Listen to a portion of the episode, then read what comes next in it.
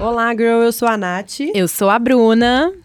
E, gente, a Adri, como vocês. Não sei se vocês sabem, mas ela acabou de ter um bebezinho há uma semana. Então, ela tá naquele momento ali fácil da vida da mulher, onde você só amamenta, dorme. Mentira, não dorme e brinca que brinca, aquele momento desesperador do início, mas tá tudo certo, né? É isso, gente, não tem brincadeira. Mas em breve Dri estará de volta aqui com a gente no Digcast. Mas o Digcast não pode parar, então essa é a segunda temporada do nosso amado Digcast, um podcast feito por mulheres para mulheres, onde a gente fala sobre carreira, dinheiro, empreendedorismo, finanças, negócios, maternidade, besteiras também, né, Bru? Sempre. E hoje a gente vai falar de uma coisa que a gente ama aqui, que é dinheiro, mais especificamente, mais especificamente, nossa, meu Deus, essa palavra não tá saindo. que é quanto vale a sua empresa e Pra gente falar desse tema, a gente trouxe ninguém mais, ninguém menos que a mulher autoridade. Maior especialista nesse assunto, Rafa Rossi, uma das cofundadoras da Baico. Bem-vinda, Rafa! Olá, meninas! Que prazer, Rafa, te receber aqui. Prazer todo meu de também fazer parte desse grupo Exato. imenso aí que tem crescido cada vez mais, cada vez mais mulheres empreendedoras aí mexendo com a nossa nação empreendedora. E um tema tão legal, né? Um tema que é muito novo, mas que tem que está cada vez mais no nosso cotidiano, cada vez mais dentro da gente, sempre com um momento é, atual, mas mirando no futuro, entendendo do que se trata, para que a gente consiga fazer os movimentos corretos, né, com os entendimentos de, dos modelos, o que, que é um valuation, o que, que de fato ele aplica e como ele se aplica, para que a gente consiga aí trazer sempre melhores resultados para o negócio e até mesmo para quem quer empreender, que também é uma grande modalidade. Então, as girls que ainda não são empreendedoras podem começar a empreender, quem sabe comprando uma empresa em operação, que esse também é uma grande solução né, que a avaliação de empresa traz. Perfeito, Rafa. E, Rafa, assim, a gente tem que desmistificar um pouco esse assunto mesmo, né? O próprio nome, M&A. O que que significa M&A? Fala um pouquinho pra gente, então, sobre eh, o cenário, sobre o que vocês fazem. Fala um pouco, porque hoje, eh, a maioria das pessoas que a gente, né, que estão aqui com a gente são eh, empresárias, empreendedoras, são mulheres que estão numa transição de carreira, que querem ter o seu próprio negócio, ou que estão ali começando a realidade da PME, da pequena e média empresa. Começa já falando um pouco sobre esse assunto de forma que todo mundo que está aqui escutando o nosso Digcast vai sair, ó, fera. Oh, ótimo.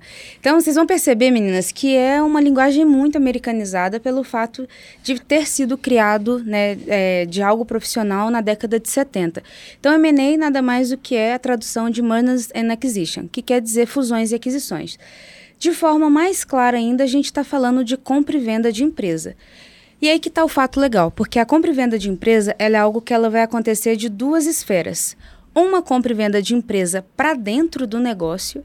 Olha que interessante. A compra e venda de empresa ela pode acontecer para uma empresa que está crescendo muito e às vezes você já quer ficar com o negócio, mas você quer trazer mais lideranças para próximo da sua base e você começa a convidar pessoas que são seus gerentes, pessoas que estão próximas de você e ajudaram ali naquela construção, e dá pequenos pedaços do, daquele empreendimento, né, ou daquele negócio. Esse mesmo ponto ele pode acontecer na visão oposta, que é uma cisão de empresa. Ou seja, aquele sócio que já não está conectado com o ritmo que você está, ou até mesmo no apetite de mercado, né? A gente vai passar por uma mudança eleitoral agora, então muitos podem ser que fiquem mais. É, é, vorazes, né, pelo, pelo que vem, e podem ser que muitos não fiquem. E Verdade. pode ser que a sociedade não entenda aquilo, e nesse momento o M&A pode acontecer no momento interno. Então, olha que interessante. Pode ser pessoas novas entrando para a sociedade e pessoas que já estão querendo se desligar. E tem um M&A também, que é a, a ponta mesmo de saída, ou seja, quando a gente entende que por algum motivo estratégico a gente tem que ir para o mercado. E aí tem as modalidades, né, que é um M&A tradicional, que é quando a gente descobre quanto vale a empresa, através de avaliação de empresa, que a gente vai falar muito da importância dela aqui. E a gente vai, é, com essa é, metodologia, descobrindo quanto o negócio vale, e com o que, que a gente precisa fazer com aquele movimento estratégico, buscar ali alguém que queira comprar parte, alguém que queira comprar tudo, alguém que queira fazer uma fusão, quer unir ao seu modelo de negócio para criar algo maior, ou alguém que queira incorporar. Então, de certa forma, o que, que a gente está falando? Que existem um movimento interno que você pode começar a observar se você está mais para esse movimento de chamar alguém da base para se tornar seu sócio, ou seu sócio já não está muito enviesado com você, ou já está tendo algum, algum desconforto e convidá-lo a sair, ou você tendo ali alguma posição de mercado e pensar em levar a sua empresa de algum modelo ali para essa visão né, de, de oferecer de forma profissional para o mercado, que é algo que a gente tem que quebrar esse preconceito, que hoje o Brasil leva muito, né? Que a gente tem isso, né? A empresa está à venda porque está quebrando. Uhum. Então é muito diferente, é muito isso que a Baico hoje quer trazer de acesso para as PMEs aqui no Brasil. E é legal, Rafa, você falar disso, porque eu acredito que muitas pessoas têm na cabeça que é assim. É, que a compra e venda de empresa, ou você vende 100% ou não vende, e tem muitas é, formas, né, de, de, de, gente fazer isso, né? Aqui, até falando em primeira mão, é, nós aqui no DIG sempre nascemos já com o CNPJ, então a gente recebeu o nosso primeiro investimento, né, que foi um, um investimento anjo. Então, a gente quis um smart money, né? A gente não quis também só que entrasse um dinheiro, a gente quis um sócio que entrasse na inteligência do negócio. Então, a gente é, fez aí uma, uma venda para tanto para a gente capitalizar quanto para a gente estar tá com pessoas que são melhores que a gente junto do business, né, do negócio. Então acho que é super interessante a gente falar sobre isso, porque eu acredito que as pessoas têm muito isso na cabeça, né?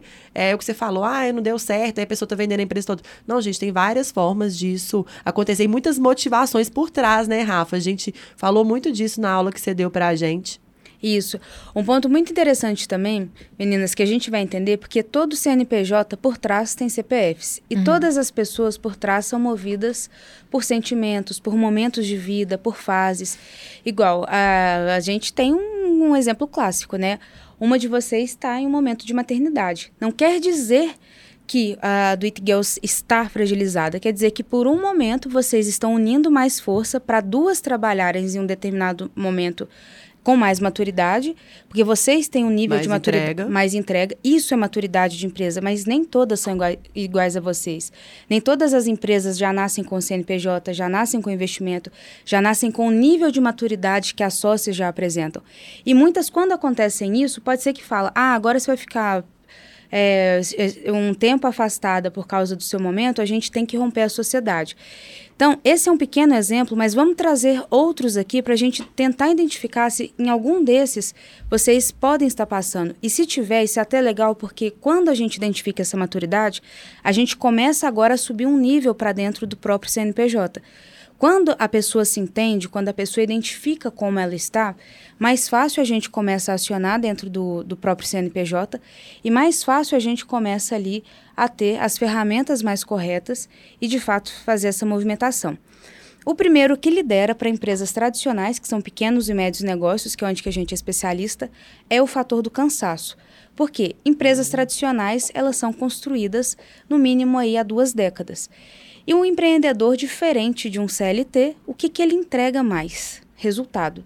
Não tempo, né? Horas igual o CLT faz ali, que são as oito horas dia, tem férias, tem todo aquele aquela jornada já estruturada.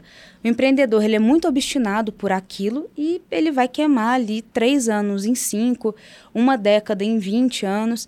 Em determinado tempo ele consegue construir algo e quando ele está com aquilo, né, aquela, aquele ponto que para ele é algo muito relevante, ele pensa ali em fazer uma saída. Então, isso é um ponto que é um alerta muito importante, que a gente tem que romper esse preconceito que é muito íntimo. Que a gente sente ali é uma linha muito tênue, né? Da impotência, de você falar assim, poxa, tô cansado, sou impotente, que eu não consigo ir mais. Cara, olha o que, que você fez, quantos milhões que você tem parado. Agora é a hora da gente entender quanto que vale é, para a gente conseguir agora fazer a, a sua saída correta, de fato, a sua aposentadoria. E é isso, meninas. Qual que vai ser a aposentadoria de nós empreendedoras? A venda da nossa empresa. A gente uhum. não vai simplesmente mandar ali para o INSS fazer não, todo o recolhimento da... Quanto que dá a nossa... Você que é contadora, Nath, você não vai fazer isso com... Jamais. É, o, é. empreendedor aposenta vendendo a empresa. Uhum. E olha que legal, os Estados Unidos faz isso desde 1970. Então, a cabeça empreendedora lá já é uma cabeça muito mais madura quanto a isso. Então, no Brasil, vamos dizer que começou na década de 90 esse movimento para grandes corporações, e agora em 2010 que a gente começou a falar com certa naturalidade, e agora com a ajuda da tecnologia que a gente está trazendo acesso para a PMS. Então, a gente está 40 anos uhum. de, de, de delay né, desse momento. Mas a gente tem ainda tempo, né? Tem criatividade, tem, tem força para a gente trazer isso. Então, primeiro fator, cansaço. Segundo, falta de sucessão. Não necessariamente aquilo que a sua família fez é o desejo que nós, empreendedoras, vamos querer tocar. Às vezes, os nossos pais são donos de supermercados, o nosso sonho é ser médica e a gente quer ter uma clínica mas às vezes tem uma constituição legal, tem uma transportadora legal. Mas cabe a nós, empreendedoras, a nós que, que temos ali um certo grau, de instrução, sermos também portadores dessa, dessa nova dessa nova ferramenta e levar aquilo também para as nossas famílias, para aquelas famílias que empreendem e falar, isso já existe, por que não passar por esse movimento? Então a gente tem esse segundo fator que é o fator da falta de sucessão. Terceiro fator é um fator que se chama mudança mudanças positivas e mudanças negativas. A gente está passando por mudanças aí. É, pandemia foi um fator de mudança que, que muda muito tanto o apetite de compulsão de comprador e vendedor. E a gente está passando por uma mudança eleitoral que não tem nada a ver com a empresa, gente. Vai ter a ver com o íntimo do empresário. Tem pessoas que têm crenças que vão ser mais viáveis continuar, que na crença dela vai ser favorável. Tem pessoas que a crença vai ser desfavorável. E tá tudo certo. O mercado uhum. vai continuar existindo da mesma forma. Exato. Vai continuar sendo difícil da mesma forma, fácil da mesma forma, vai depender da ótica que você vai ver. E algumas pessoas em algum momento vão falar assim: Poxa, para mim já deu, estou afim ou não estou afim de superar esse desafio que vem. Uhum. E olha que interessante, tudo está relacionado à pessoa. Então, o fator da mudança é um fator que a gente tem que começar a observar qual que é a nossa linha de limite. Então, muitas pessoas não suportaram a pandemia, que teve uma mudança do digital, do, do, né, do talvez de um modelo convencional para o digital. Vai ter uma mudança política agora, que talvez algumas pessoas não suportem isso. A gente está com esse movimento de Ucrânia e Rússia, que a gente não sabe o que, que vai acontecer. Pode ser que isso também aflige algumas pessoas. Então, entender qual que é o nosso, a nossa linha tênue, qual que é o nosso limite, é muito importante para a gente poder trazer os próximos passos para dentro da própria sociedade, né? Uhum. Então, é, sempre entendendo isso é um ponto muito legal para que a gente volte. Um outro fator já é um fator muito mais agora externo do que interno, que é o fator de próprio mercado. Uhum. Se a gente parar para observar, todo mercado tem altos e baixos. Mercado de contabilidade deu altos, mercado de contabilidade deu baixa. É, tem mercados, por exemplo, de comida é, vegana, teve um momento que ficou muito em alta, agora ele já estabilizou. A gente tem, tem mercados, né, é, hotéis na época de Copa, todas Sim. as cidades começaram ali a trazer recursos mais direcionados. Então, todos esses mercados vão ter ali os seus apetites de investimento em determinados momentos e apetites mais estáveis, e vai ter mercados que realmente vão ser muito desinvestidos, não vão ter apetites nenhum. O que, que a gente está trazendo nessa fala, meninas? Para a gente começar a observar o que é o nosso negócio. O que, que eu converso diariamente com, com muitos empresários e empresárias e que muitos não sabem? Ficam muito focados no que, que de fato fazem, mas não sabem de fato o que, que é o mercado deles. É super contraditório. Uhum. Aí você fala, não, Rafa, isso é o básico. Mas o básico às vezes não é feito, né? Com certeza. Aí você fala, não, eu sei o que é avaliar e avaliar uma empresa, eu sei comprar e vender uma empresa, que é o meu negócio. Mas eu estou observando as tendências do meu mercado? Eu estou observando o que, que vai impactar e qual movimento que está sendo feito para que em algum momento a Baicô possa se movimentar? Uhum. Mas eu sei exatamente o que, que tem que ser feito para avaliar e comprar e vender um negócio. Tecnicamente eu sei tudo, mas será que o movimento do mercado a gente está observando? Uhum. Então, isso é muito importante para a gente também ter as duas óticas muito alinhadas, porque isso vai impactar na nossa tomada de decisão que a gente volta agora no nosso gatilho pessoal. Quando esse polo fica mais positivo, poxa, agora está muito atraente para o nosso mercado em específico. Uhum. Por que não se abrir? Todos os mercados, gente, eles vão ser é, em algum momento ovacionados para compra, em algum momento de, desprezados para venda. E isso é natural das empresas, né? Empresas nascem para serem vendidas, empresas não nascem para serem fechadas. Isso foi o que, que a gente aprendeu na escola, isso foi o que, que a gente viu uhum. na geração dos nossos pais. Abria e fechava, abria e morria a empresa. Por isso que o Brasil hoje é, empresa, é, é o país que tem o maior nível de mortalidade de empresa, por causa dessa geração, né? não culpando eles, mas porque não teve acesso a essa informação, a esse conhecimento. Mas nós temos. Então a gente agora tem outra visão. A gente nasce, cresce as empresas, vende, chama pessoas, tira pessoas, a gente sai do negócio, abre outra coisa. E em cima disso, nós, como empreendedoras, pega um pedacinho de dinheiro, faz uma mini aposentadoria, fica ali um ano observando, fazendo um pequeno ano sabático, volta, empreende de novo em outro modelo. Então, o mercado é esse gatilho para a gente fazer o estalo para essa mudança. Isso é muito importante porque é a, de fato a virada que a gente vai acontecer. E se a gente começar a observar uma coisa, é, até um livro muito interessante da, do Prêmio Nobel da, da Índia, né, que 22, é, 22 lições para o século 22, ele já está prevendo o próximo século. E ele fala muito isso. A próxima geração, que não é a nossa, eles vão ter no mínimo oito profissões. Uhum. Diferente da nossa, que a gente, por mais que a gente vai ter ali pequenos hobbies que a gente até pode tentar uhum. profissionalizar, a próxima geração, gente, vai ser uma geração tão dinâmica de tudo que a compra e venda de empresa dentro do empreendedorismo, ela vai nascer com assim uma velocidade tão rápida. Diferente do nosso ciclo, que talvez seja um ciclo de década, ali a gente está falando que a cada uhum. três anos criou algo, vendeu. Chamou Natália para Baicô, ficou um tempinho, gostou do business, aprendeu, já saiu. Bruna veio, ficou cinco anos, já foi agora empreender em outro business. Então, eles já estão preparando o mindset de, de, uma, de uma outra geração com uma velocidade muito grande. Isso aplica muito no que, que a gente está trazendo agora, né? Para preparar empresas para venda em parte total ou parcial. Então, Comecem agora a fazer essa reflexão, né? em qual momento a gente se identifica mais. Se é um momento de abertura para o mercado, se é um momento de cansaço, aposentadoria, até mesmo um momento de cisão que a gente comentou no início. Mas a sociedade de vocês tão legal? Tá muito alinhado? Se não, é, volta com seu sócio ou com a sua sócia, refaz votos. A gente não faz isso no nosso casamento? Tipo, ah, tá ruim. Verdade, é. e aí? que legal. Vai ficar essa murrinha? Vamos Vai mesmo ficar dormir. Essa murrinha é ótimo. Vamos ficar no quarto separado? e a gente vive mais com os nossos sócios do que com o cônjuge, gente. E a hum. gente esquece de, de refazendo isso, e são empresas talvez com potenciais extraordinários, que teriam ali valuations milionários e que por pequenos detalhes a gente começa ali a perder vendas, a perder de fato aquilo que poderia ser a virada de chave de muitas pessoas, né? Aí são pessoas que poderiam, né, com em pouco tempo, estar tá mudando de patamar, mudando de nível, continua ali, ah, eu empreendi não deu certo, foi culpa do governo. Eu empreendi não deu certo, foi culpa, é, a culpa é de todo mundo, né? Dos pais, do é. amigo, é. da, da, crise. É. Nunca da pessoa, mas por uma autorreflexão de talvez não entender o momento, não entender que muita coisa a gente pode fazer. Então, de forma macro, o que, que a gente quer dizer? Entenda o momento que a gente está, porque os momentos eles vão acontecer e eles têm que se mover por ser dinâmico a nossa vida.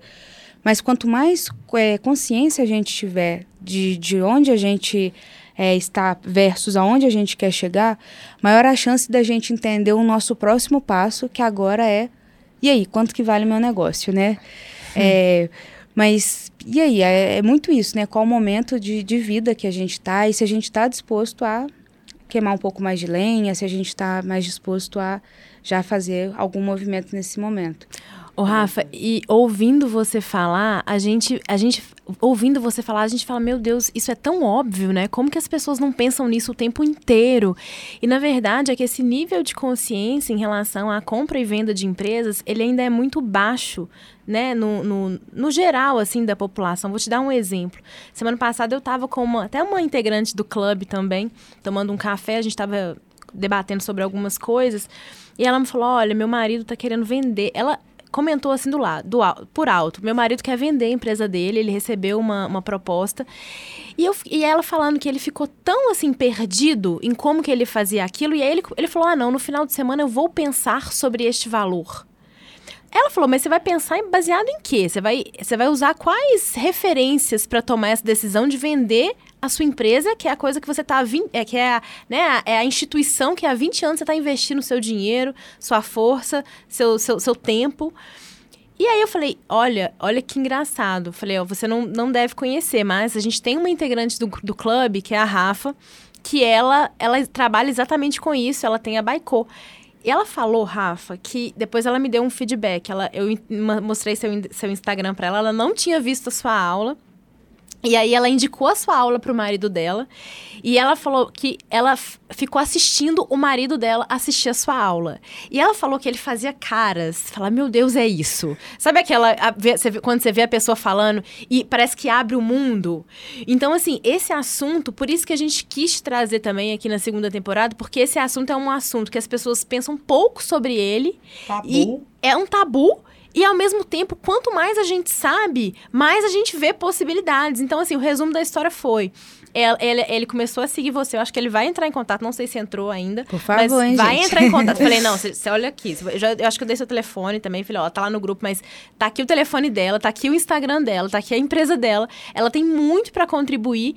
E, e, e assim, e o mais legal que ela falou, ela falou assim, e o meu marido, que é uma pessoa um pouco mais velha, ele falou, gente, e vocês mulheres estão conversando sobre isso mesmo, né? E ela mostrou o seu conteúdo para ele. Eu falei, pois é, olha só, é isso. No DIG a gente faz essa conexões de pessoas e de, de assuntos mesmo. E é nisso que a gente tem para ganhar. E as mulheres estão cada vez mais falando nisso e sendo pioneiras em alguns assuntos.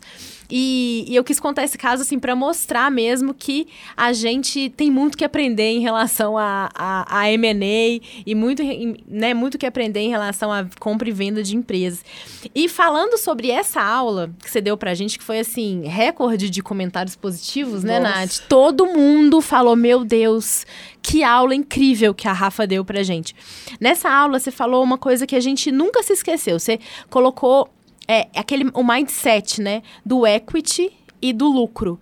E, e eu comecei a pensar nisso de uma forma assim, bem pro do It Girls mesmo, pra empresa, eu tenho, a minha, minha família tem uma empresa, eu falei, gente, a gente tem que falar mais sobre isso, a gente tem que fazer com que as pessoas entendam esse mindset do equity e do lucro. Então, fala um pouquinho pra gente, que você fala com muita propriedade, de uma forma muito clara sobre esse assunto. E assim, né, e a pergunta que a Rafa deixou é, que eu peço, né, Rafa, pra você falar o que, que é o mindset do equity, do lucro, mas você falou assim, eu nunca vou esquecer isso. E aí, qual que é o jogo que você quer jogar? E isso ficou marcado, igual você falou, né, Bru? Para você, para mim também. É... Então, conta um pouquinho, Rafa, para as pessoas terem essa essa pulguinha na cabeça aí. Qual jogo que elas estão jogando e qual jogo que elas de fato querem jogar. Ótimo, gente. Isso é uma provocação ótima, meninas. Por quê? Não quer dizer que as empresas vão ficar cada vez mais ricas, que outras vão ficar mais pobres. Isso é uma coisa que quanto mais a gente conversa com as pessoas e mais óbvio é, mais eu preciso repetir isso. Por que, que eu estou voltando nisso? Porque lembra, a gente está tratando de empresas tradicionais. E empresas tradicionais, de forma tradicionais, elas foram é, honradas, constituídas por lucros, ou seja, as pessoas, os pais, né, tinham ali um negócio que era o arrimo da família em linhas tradicionais e foi assim que a gente aprendeu. Foi assim que na faculdade de administração, de contábeis, de economia, a gente via que as DREs, toda a visão de lucro era feita em cima daquilo a gente tirava a nossa o que, que aquele negócio conseguia oferecer. E a gente como pequeno e médio empresário a gente tinha ali a nossa rentabilidade de vida e tinha ali uma vida razoável para a gente viver. Isso é o que, que a gente aprendeu como pequeno e médio empresário. Mas vamos ver agora o pequeno e médio empresário dos anos 2020 como que ele tem um perfil um pouco diferente que somos nós que temos ali visões um pouco diferentes pela velocidade do que, que as coisas estão vindo, pelo nível de investimento, pelo nível de acesso, pelo nível de informação que as coisas vêm. Então existem hoje duas coisas que está dentro de nós também, que é a mentalidade que a empreendedora tem. Que é aquela empreendedora que quer viver de lucro, ela vai constituir qualquer coisa ela vai comprar uma, ela vai ter, né, uma, uma clínica, a clínica de spa dela, ela vai ter academia, ela vai ter uma, um escritório tradicional e ela quer viver do que, que aquele negócio oferece. Aquilo dali é algo que ela vai conseguir ter um investimento, né, ela vai, vamos colocar, ela fatura ali 100 mil reais por mês e consegue tirar 20. Aquilo é viver de lucro. Ou seja, 20 mil vai ser a rentabilidade dela, em cima dos 20 mil é onde que ela vai trazer o conforto para a pessoa física. O padrão de vida dela vai ser relacionado à capacidade de resultado que o negócio consegue oferecer.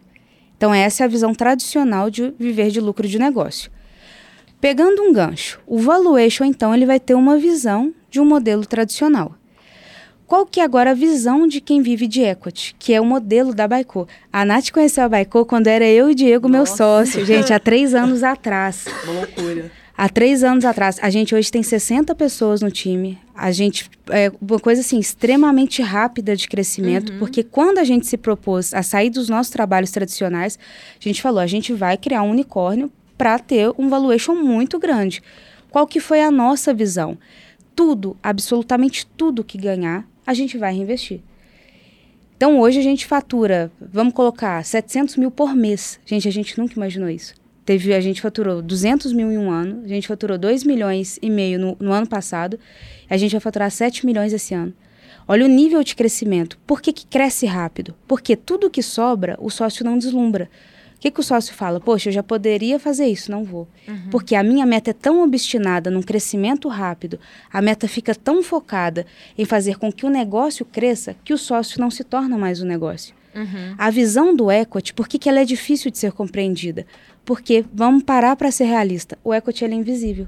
Sim. Não existe o equity, gente. Quando a gente fala de equity, você não pega. Não é tangível. Né? Ele não é tangível. A Baicô recebeu agora uma rodada de investimento da Araújo Fontes, que é uma investida do banco BMG, que eles fizeram um valuation é, com um valuation próximo de 17 milhões para a Baicô. Nada vem para o sócio. Você vai abdicando de muito, muito recebível naquele momento. Então, são várias abdicações que o sócio vai fazendo. Poxa, não pego nada? Não tudo vai para o negócio. Poxa, vem sócio e a gente não pega nada, mas o crescimento começa a acontecer de uma maneira que a gente chama de exponencial. O viver do equity, o que que faz? Quanto mais você tem, é, é, que é até uma conta um pouco inversa, que ela é até complexa de entender, mas ela faz sentido quando a gente traz dois paradigmas para quebrar. Um, você não precisa é, ter o consentimento de algo palpável. Você só precisa entender que Quanto mais rápido você ir colocando dinheiro dentro da própria empresa, mais rápido você vai ter algo a ser dividido. Quanto mais você dividir, mais você vai ter. Em suma, a gente está trazendo um, um ápice de um capitalismo, né? O que, que, a empresa tradicional também faz, aquele que vive de lucro? Ele quer ter 100% das cotas para ele. O que, que uma empresa de equity quer fazer? Quanto mais pessoas ela traz para dentro, mais ela vai multiplicando dinheiro, mais ela vai multiplicando ações ou cotas, né? Vai ser ela Alguns vão virar SA de capital fechado, outras vão continuar limitadas. A diferença vai ser essa. Um começa a multiplicar pessoas, pessoas vão ter conhecimentos diferentes, né, que você falou smart money vão agregar de alguma forma dinheiro uhum. e conhecimento. Isso, a teoria da multiplicação, ela é inquestionável. E o outro que fica vivendo do lucro, o padrão de vida vai ficar sempre limitado. É 20 mil, gente? É 20 mil. É 20 mil, é 20 mil, 20 mil, 20 mil. Por mais que seja legal, é ótimo ter um padrão de vida conservador e linear, sabendo que aquilo dali é interessante para padrões brasileiros comparados é, é, a vários momentos que a gente está vendo em vários cenários né, de outros países. Mas o equity ele é arrojado, mas quando a gente começa a mudar a nossa cabeça, você começa a ver que a receita ela começa a fazer sentido. Porque você vai reinvestindo numa velocidade, em pouco tempo você cresce, e esse crescimento, com o passar do tempo, ele começa agora a fazer mais sentido. Então, essa pergunta também é uma pergunta que nós empreendedoras temos que fazer. E muita gente fala que tem que ter estômago. Não tem, gente. Tem que ter só a mentalidade. Muito bom, Rafa, isso. Tem que ter a mentalidade, não é estômago. Legal demais você frisar isso. É, e eu comecei a Baicô com 30 anos. Eu tenho um compromisso comigo. Com 40 eu vou aposentar. Eu duvido, mas tudo bem. aposentar, assim, tipo... Sabe quando você tá financeiramente livre de tudo? Que o dinheiro é um mero meio. E é muito isso que eu busco. Hoje, é, ele se torna algo para a Baicô. Então, tudo tem que ser revestido para que o nosso projeto chegue na, na nossa ambição. Então, as pessoas que são esses grandes empreendedores, Flávio Augusto, que são hoje referências, né, que conseguiram fazer vendas muito interessantes, o que, que de fato eles fizeram? Foram fazendo algo muito grande, colocando, colocando a Bíblia Diniz, a gente tem vários exemplos aqui que a gente pode citar, própria é, Luísa Trajano, lançam aquilo né, para várias pessoas fazerem compra e de repente estão financeiramente livre de tudo Depois vão começar a fazer, participar de masterminds, vão ficando cada vez mais seletas, trazendo pessoas mais para perto, ensinando aquilo que elas aprenderam. Então, o objetivo se torna outro, né? Compartilhar aquilo que elas, elas de fato conseguiram. E aí você descola, né? As pessoas que vivem de lucro. Em algum momento, elas vão ficar aflitas porque Exato. o negócio estagna, aí a conta não fecha. É esse, esse não quer dizer que está certo ou errado. Quer dizer que tem que fazer escolhas. E a gente, como empreendedoras, a gente faz escolhas todos os dias. Então a escolha é nossa. E aí, a gente quer viver de quê? Você quer optar por uma recompensa imediata ou você quer viver de uma abundância talvez mais, mais satisfatória? A escolha é nossa. A gente conhece a nossa motivação atual? A escolha é nossa. É diário? Brigou com o sócio quer resolver, vai ficar de morrinho e deixar o negócio quebrar? Não está satisfeito com, com o que vem e vai dar pirraça e fechar um negócio? Ou quer enfrentar e trazer as ferramentas para para frente, né? Uhum. Então, de fato, gente, no final, as escolhas são nossas. O que, que o valuation e o M&A ele vem? Simplesmente para racionalizar tudo isso que as pessoas vão sentir. Então, é esse o ponto que a gente entra, né? Racionalizando toda essa visão mais do, do, do empreendedor, da empreendedora, que é mais um fator emocional. Muito legal, Rafa. O Rafa, quais que, que são os elementos assim decisivos na hora de um, de um valuation? Ótimo. De forma bem macro. Toda avaliação de empresa, ela vai respeitar três fatores. Uma avaliação de empresa de pequeno ou médio porte, então, indiferente do seu setor, meninas. Ah, eu tenho uma sorveteria, eu tenho uma indústria de alimentos muito grande, ou eu tenho uma empresa que presta serviço. São fatores, são setores muito diferentes. Uma é uma, uma mega indústria, o outro é um comércio sazonal, e o outro vai ser ali uma, uma, indústria, uma empresa de serviços que vai ter ali uma, uma certa recorrência. Todos vão ter essas três visões que elas têm que ser seguidas. Então, a primeira é a capacidade do negócio em gerar resultados com a visão que a gente tem na estrutura. Então, a, pri a primeira coisa, eu montei a, a sorveteria, ela tem capacidade para atender quantas pessoas, quantas pessoas que circulam ali, qual é a visão que ela tem. Mesma coisa a indústria, mesma coisa a empresa de serviço. Então, façam esses exercícios para o negócio de vocês. Segunda coisa, em qual momento está sendo feito a avaliação? Entendam, se a gente estiver fazendo a avaliação da empresa hoje ou no dia 20 de março de 2020, que foi o, o day one da pandemia, vai ter reflexo, uhum. porque a avaliação de empresa Sim. é uma foto do negócio no momento. O fato de não ser uma ciência exata, ele, ele, ele é algo subjetivo, mas ele traz esses três pilares justamente para a gente ter um norteamento do negócio. Então, a gente sempre vai trazer algo quantitativo. A gente está falando que a sorveteria tende a valer 200 mil, a indústria tende a valer 1 milhão e a empresa de serviço tende a valer 500. Então, são nortes. O resto são fatores negociais. E o terceiro elemento é a macroeconomia. Uhum. Então, imagina a mesma sorveteria hoje na Argentina, Nossa. a mesma sorveteria hoje na Ucrânia. Então, entende como esses fatores aí, somados com elementos intangíveis, marca, conta? Sim. Como que você mensura a marca, gente? Primeira coisa, registra a marca. Uhum. Aí os empresários falam, ah, mas a minha marca vale. Quando a gente vai fazer essa análise, vocês nem, nem, nem tomaram cuidado de registro.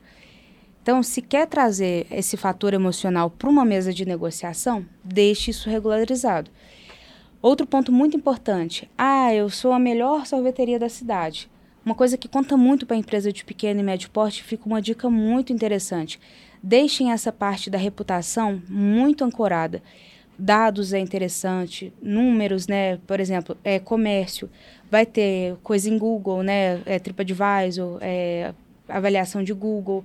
Geralmente comércios têm Instagrams muito volumosos, serviços nem tanto, Sim. mas comércio tem. Indústrias vão ter ali associações, coisas que vão trazer ancoragens para dentro de cada negócio. Então, todos esses fatores intangíveis é o que, que vai pincelar de fato cada avaliação.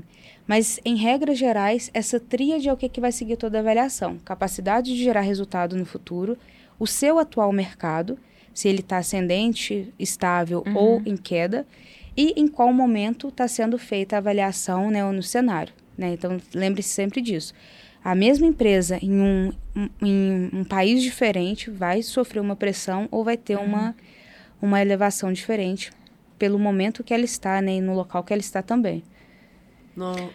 A Rafa sempre entrega muito, né? A, a, gente poderia ficar aqui, assim. No podcast a gente tem um tempinho, um tempo limitado, mas né? Se você quer ter acesso a mulheres como a Rafa, que entregam esse conteúdo, a Rafa deu uma aula de duas horas pra gente lá no, no Do It Girls. A gente tem um projeto que chama Na Mesa com Especialista e a Rafa falou muito, foi muito legal. É, Rafa, a gente já tá aqui, né, nos nossos minutos finais, infelizmente, do, do nosso papo. Queria te agradecer muito por você ter compartilhado tanta informação valiosa. É como eu te falei, é, a gente, você fala de um assunto que a gente não sabe que a gente precisa, mas quando a gente ouve ouve um pouquinho, a gente vê, fala, meu Deus, eu não sei nada. Existe um mundo por trás do M&A que precisa ser desmistificado e eu acho que você faz isso muito bem. Você fala de uma forma muito simples, que conecta muito com todo mundo.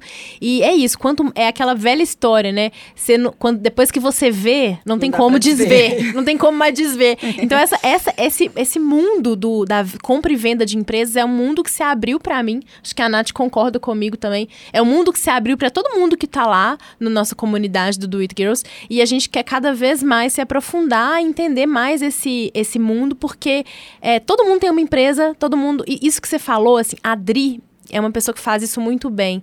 Ela constrói a empresa dela sabendo que no futuro a aposentadoria vai vir da venda da empresa. E às vezes as pessoas ficam com medo de falar isso, né? Parece que é, é um tabu, não pode falar que vai não vender a empresa. Falar. E muito pelo contrário, a gente tem que falar pra gente saber como fazer essa avaliação, pra gente fazer isso da melhor forma possível para todos os sócios. Então é um, é um assunto assim que dá muito, dá muito pano pra manga e que bom que você tá aqui com a gente pra... Ai, deixa eu só fazer, fazer duas dicas muito Não, importantes. Rafa, que claro. Isso, tudo, tudo é seu. Meninas, tudo seu. muito importante, comece a empresa indiferente do tamanho, a grandeza está dentro da gente. Então não fiquem com vergonha de começar algo, mas comecem. Esse é o primeiro ponto, porque a gente fica muito nesse, nessa tônica de ah, mas já existem tudo daquilo que eu quero fazer e a gente tem sempre muito, né, do, da síndrome do patinho feio, de ter aquela rejeição, ter aquele algo inicial. Primeira dica: comecem, mas de forma já honesta consigo mesmo, respeitando o que está dentro do coração de vocês, alinhado ao mindset, que é o que, que a gente falou muito nesse início. Então, se é um mindset de grandeza, tendem ao equity, estudem mais o que, que é uma teoria de equity para um valuation. Se é do lucro, tá tudo certo também, mas estudem agora como fazer isso. Ponto 2. Deixem desde o dia 1 um, tudo regularizado. Não precisa ser em ordens contábeis, porque a pequena empresa, ela realmente, o, Brasil, né, a, a Nath como contador e tendo uma grande empresa de contabilidade, sabe como o Brasil burocratiza muito para o pequeno empresário. Mas contratem ali softwares de gestão que ajudem vocês. Super baratos, acessíveis, né, Rafa? Mas assim, coisa básica. Vendi que seja 10 mil reais no primeiro mês. Já vamos criando lastros, porque é onde que a história da nossa vida empreendedora começa. Porque não adianta nada depois falar, ah, hoje eu vendo um milhão por mês. Mas cadê, gente? Não adianta, ah, quando eu ficar rico eu vou ter uma organização financeira. Gente, começa com o pouco. Quando eu ficar magro, eu vou pôr um biquíni. Gente, começa tá gordinho, vai tirando ali um quilo por, por mês, não é nada abrupto. Então, as coisas têm que ser feitas de forma mais, mais, é, mais tímida mesmo. E a gente sempre fica olhando as coisas só de cima, né? Esquece que o, o impossível, na verdade, são pequenos passos possíveis que a gente consegue entregar. Então, é, seriam essas duas dicas. É, comecem, de Muito fato, legal. as coisas e na, na, limitação de vocês, mas o mais organizado possível. Contador é amigo. Eu falo isso com todos os meus clientes, que eles... É, não somos inimigos, não exatamente. São inimigos. A gente está ali para você ter tempo para fazer o que importa, que é crescer sua empresa, fazer o seu comercial, né? Mas isso que você falou é muito importante, Rafa, porque existe uma governança para PME, né? Que é justamente isso. Tem ali um controle financeiro. Hoje existem N softwares que são muito baratos para emissão de nota, para controle financeiro. Tem ali um fluxo de caixa, entrada e saída. E, e é muito. E, e a gente não está falando isso para ah, inviabilizar o seu negócio, né? Você precisa de. de não é organizar para crescer. Né? Mas a gente precisa de ter ali, é esse mindset que faz toda a diferença. É a mentalidade. É a mentalidade. É. E eu acho isso incrível, Rafa, porque a gente tá Começa aqui... no Excel, depois vai para um conta é. azul, depois vai galgando, depois fala contabilidade, agora eu quero declarar tudo, tá tudo certo. No primeiro ano, você vai fazendo o básico. Depois você fala, agora eu quero emitir nota exatamente de tudo da forma correta. Mas a mentalidade, a mentalidade já começou organizada, já começou ordenada. Porque depois, ah, agora eu quero vender. Não tem documentação, não tem Até nada. Até quando você tem essa mentalidade de venda, você fala assim, gente, eu não vou sonegar, eu não vou deixar de, de, de de é muito pequeno, sabe? O, o, ganho que você tem ali é muito, às vezes o ganho, né, que a pessoa tá pensando é muito imediato, ela não tá pensando no longo prazo. Que é isso, gente, para sua empresa ter uma boa avaliação, você precisa de ter processo bem definido, você precisa de ter ali tudo muito certinho. Você não vai virar pro cara que vai comprar sua empresa e falar assim: "Olha, esse aqui é o que eu faturo por fora, mas esse aqui é o que tá é o que tá por dentro", sabe? E aí? Então, é muito importante a gente falar sobre essas pequenas é, ações. Eu acho que tem uma coisa, Rafa, que a gente sempre fala aqui. Você estar em comunidade, estar em masterminds, como você está aqui no DIG, né? Você participa de outros também, eu e a Bruno também. E assim, quando você está num ambiente que as pessoas têm esse mindset, gente, as coisas vão acontecendo. Você vai pegando aquilo ali por osmose. Então, é, essa é uma entrega também que eu sempre falo que é muito intangível de, de, de estar ao lado de outras, no nosso caso, né, de outras mulheres que estão buscando a mesma coisa. Isso é muito legal, porque você abre a sua cabeça e, gente, é uma chave que muda, é uma conexão que faz toda a diferença. E ver que é possível. É. Quando a gente, porque queira ou não, a gente é somos seres que comparam, somos seres que a gente começa a ver olha, ele conseguiu, por que, que eu não consigo? Ele conseguiu romper a bolha do faturamento X. E aí você começa a falar assim, poxa, não é tão difícil, mas o que, que ele está fazendo? Deixa eu ver, deixa eu pegar aquela, aquela, aquela visão para eu trazer aquilo para o meu negócio, né? Ficar próximo de pessoas que estão alinhadas com a minha mentalidade. E é isso, a gente é somatório das pessoas que a gente mais convive. Quanto mais Total. próximo das pessoas e das orientações que a gente vai tendo ao longo da nossa formação empreendedora, que nunca para. É, é algo que nunca vai parar, Não. a nossa formação como empresárias, como tudo, né? Hoje a gente aprende um pouco, amanhã muda, aprende de novo e vai tendo essa humildade de reciclar, de descartar, reaprender para que a gente de fato né, consiga ser a nossa melhor versão todos os dias. Uhum. Incrível. Ô, Rafa, você deu essas duas dicas aí e eu queria agora te pedir para a gente finalizar. Você é uma mulher super jovem, é uma mulher que está no mundo de startups que é muito masculino, é uma mulher empresária que tem aí um mindset muito é, diferenciado mesmo. Aqui a gente convive com muitas mulheres que são empresárias também, mas elas pegam e falam assim: ah, eu amo meu negócio, mas eu odeio número, é, essa parte não é comigo. Qual o recado que você deixa para as mulheres que estão empreendendo ou para quem quer empreender? Que recado que você deixa aí para essas mulheres que estão aqui com a gente? Especialistas. Para isso que existem os especialistas. Eu detesto várias coisas, mas para isso que tem as pessoas que vão nos assessorar. Então, quando a gente descobre isso, ah, eu não gosto, começa a chamar pessoas que possam ser complementares a você. Então, o fato de não saber, gente, olha que presente que você está dando para você mesmo. Então, esse é um ponto muito interessante. Eu sei várias coisas. Eu não gosto de gestão, mas eu amo comercial, eu amo fazer abertura de canal, eu amo abrir produto. E, em paralelo, eu já sei o meu ponto forte e eu pensei, eu quero desenvolver os meus pontos fracos, os meus pontos de melhoria, que é uma, uma gestão de, de pessoas. Eu falei, eu prefiro contratar coordenadores. Eu prefiro ficar e focar solta, no meu forte, focar né? no meu forte. É. Porque para eu ser um bom coordenador, um coordenador de operação, vou demorar cinco anos. É melhor eu ir no mercado, contratar um coordenador pronto e focar naquilo que é de fato o meu objetivo, onde que o meu gás está, onde que, é, que a minha flecha, o meu coração vai estar vai tá batendo de forma pulsante. Mas para essas empresárias que falam, ah, eu, eu tenho aversão a número, tem várias consultorias próprias para PMS que podem te ajudar, pessoas que de fato gostem disso, né? Tem, se você é uma pequena, uma microempresa, própria consultoria do Sebrae, que são consultorias muito baratas e acessíveis para o início é, essas próprias ferramentas de gestão, que às vezes em um, um, final de semana você faz ali a gestão da sua empresa, trabalha ao longo da semana na parte operacional e vai lançando, ou se não, faz essas contratações para de fato ter ali o, o complementar. Mas é, o, é, chama especialistas, é sempre o, o, melhor caminho, que a gente sempre vai ter o, o maior aparato, mesmo para uma empresa pequena, né, ou médio porte ali, o mais completo possível. Legal demais, Muito- Rafa. não. Ai, nosso papo chegando ao fim, né, Bru? É, infelizmente, Rafa, a gente poderia ficar aqui. A gente fala isso sempre, né? Mas é porque os papos são tão bons que a gente poderia ficar aqui o dia inteiro conversando. Mas é isso, né, Rafa? A gente, o assunto não termina aqui, a gente vai conversando Não também pelas redes mesmo. sociais. Rafa, deixa suas redes sociais suas, da Baico, onde que a gente te acha. Ótimo. Meninas, tudo sobre valuation, vocês vão falar diretamente comigo. No nosso link a gente deixou um presentinho pra vocês, meninas. vocês vão clicar demais. lá. Gente, eu tô liberei uma um no, link no link do seu Instagram? no link do meu Instagram, que agora tá tudo sobre valuation. A gente tá colocando muito conteúdo justamente para trazer acesso, muito direcionado, às vezes é muita coisa que eu mesmo falo pra gente ter esse nível de consciência maior. É, e tem uma calculadora até para que se vocês ficaram curiosas sobre isso e de fato estão nesse nível mais embrionário de quebrar essas barreiras, é gratuito, vocês vão levar cinco minutinhos e se vocês tiverem dúvidas, vocês vão tendo ali o que, que é uma receita, o que, que é um custo, para a gente começar a ter familiaridade sobre algo que a gente de fato vai precisar começar a saber um pouquinho mais. Sigam o Baico Brasil. Baico Brasil traz mais conteúdo, traz coisas muito legais no blog. E para quem é do LinkedIn, Rafaela Rossi, LinkedIn é a minha melhor rede social, é onde que eu gosto mais de estar. Mas Instagram também é onde que vocês E vão o ter... Instagram da Rafa, gente, porque eu acho que é, é arroba tudo sobre valuation, né, Rafa? Porque Isso.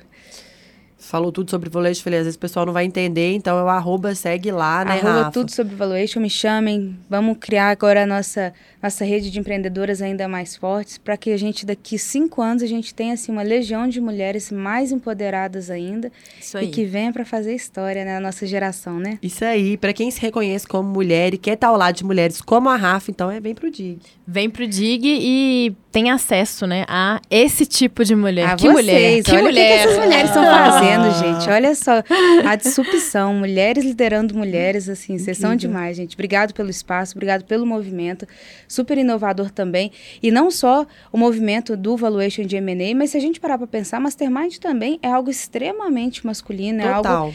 Que são homens que ficam ali naquele clã, naquela bolha. E o que que vocês estão fazendo em uma em algo também não tão convencional, porque são três mulheres. E quando a gente olha para o tradicional, sempre é uma estrela. Olha o que que vocês estão também trazendo, né? Jogando para todas serem ali é, o, nada né, sendo vocês os negócios, mas sim o do It Girls como o centro. Parabéns, Legal. meninas. Eu sinto muito honrada de fazer parte também desse grupo. A honra é nossa, porque a grandeza tá dentro da gente. Nunca mais vou esquecer essa. Nem né? É isso. Gente, obrigada então. Obrigada, Rafa, mais uma vez. É um episódio muito especial. E por você ser membra, por você estar aqui com a gente, tão generosa e dividindo tanto conhecimento. Então, aí fica essa mais essa aula que a Rafa deu pra gente, né, Bruno? Que aula. Vamos juntas, meninas. Beijos, beijos. Beijo, pessoal. Até a próxima.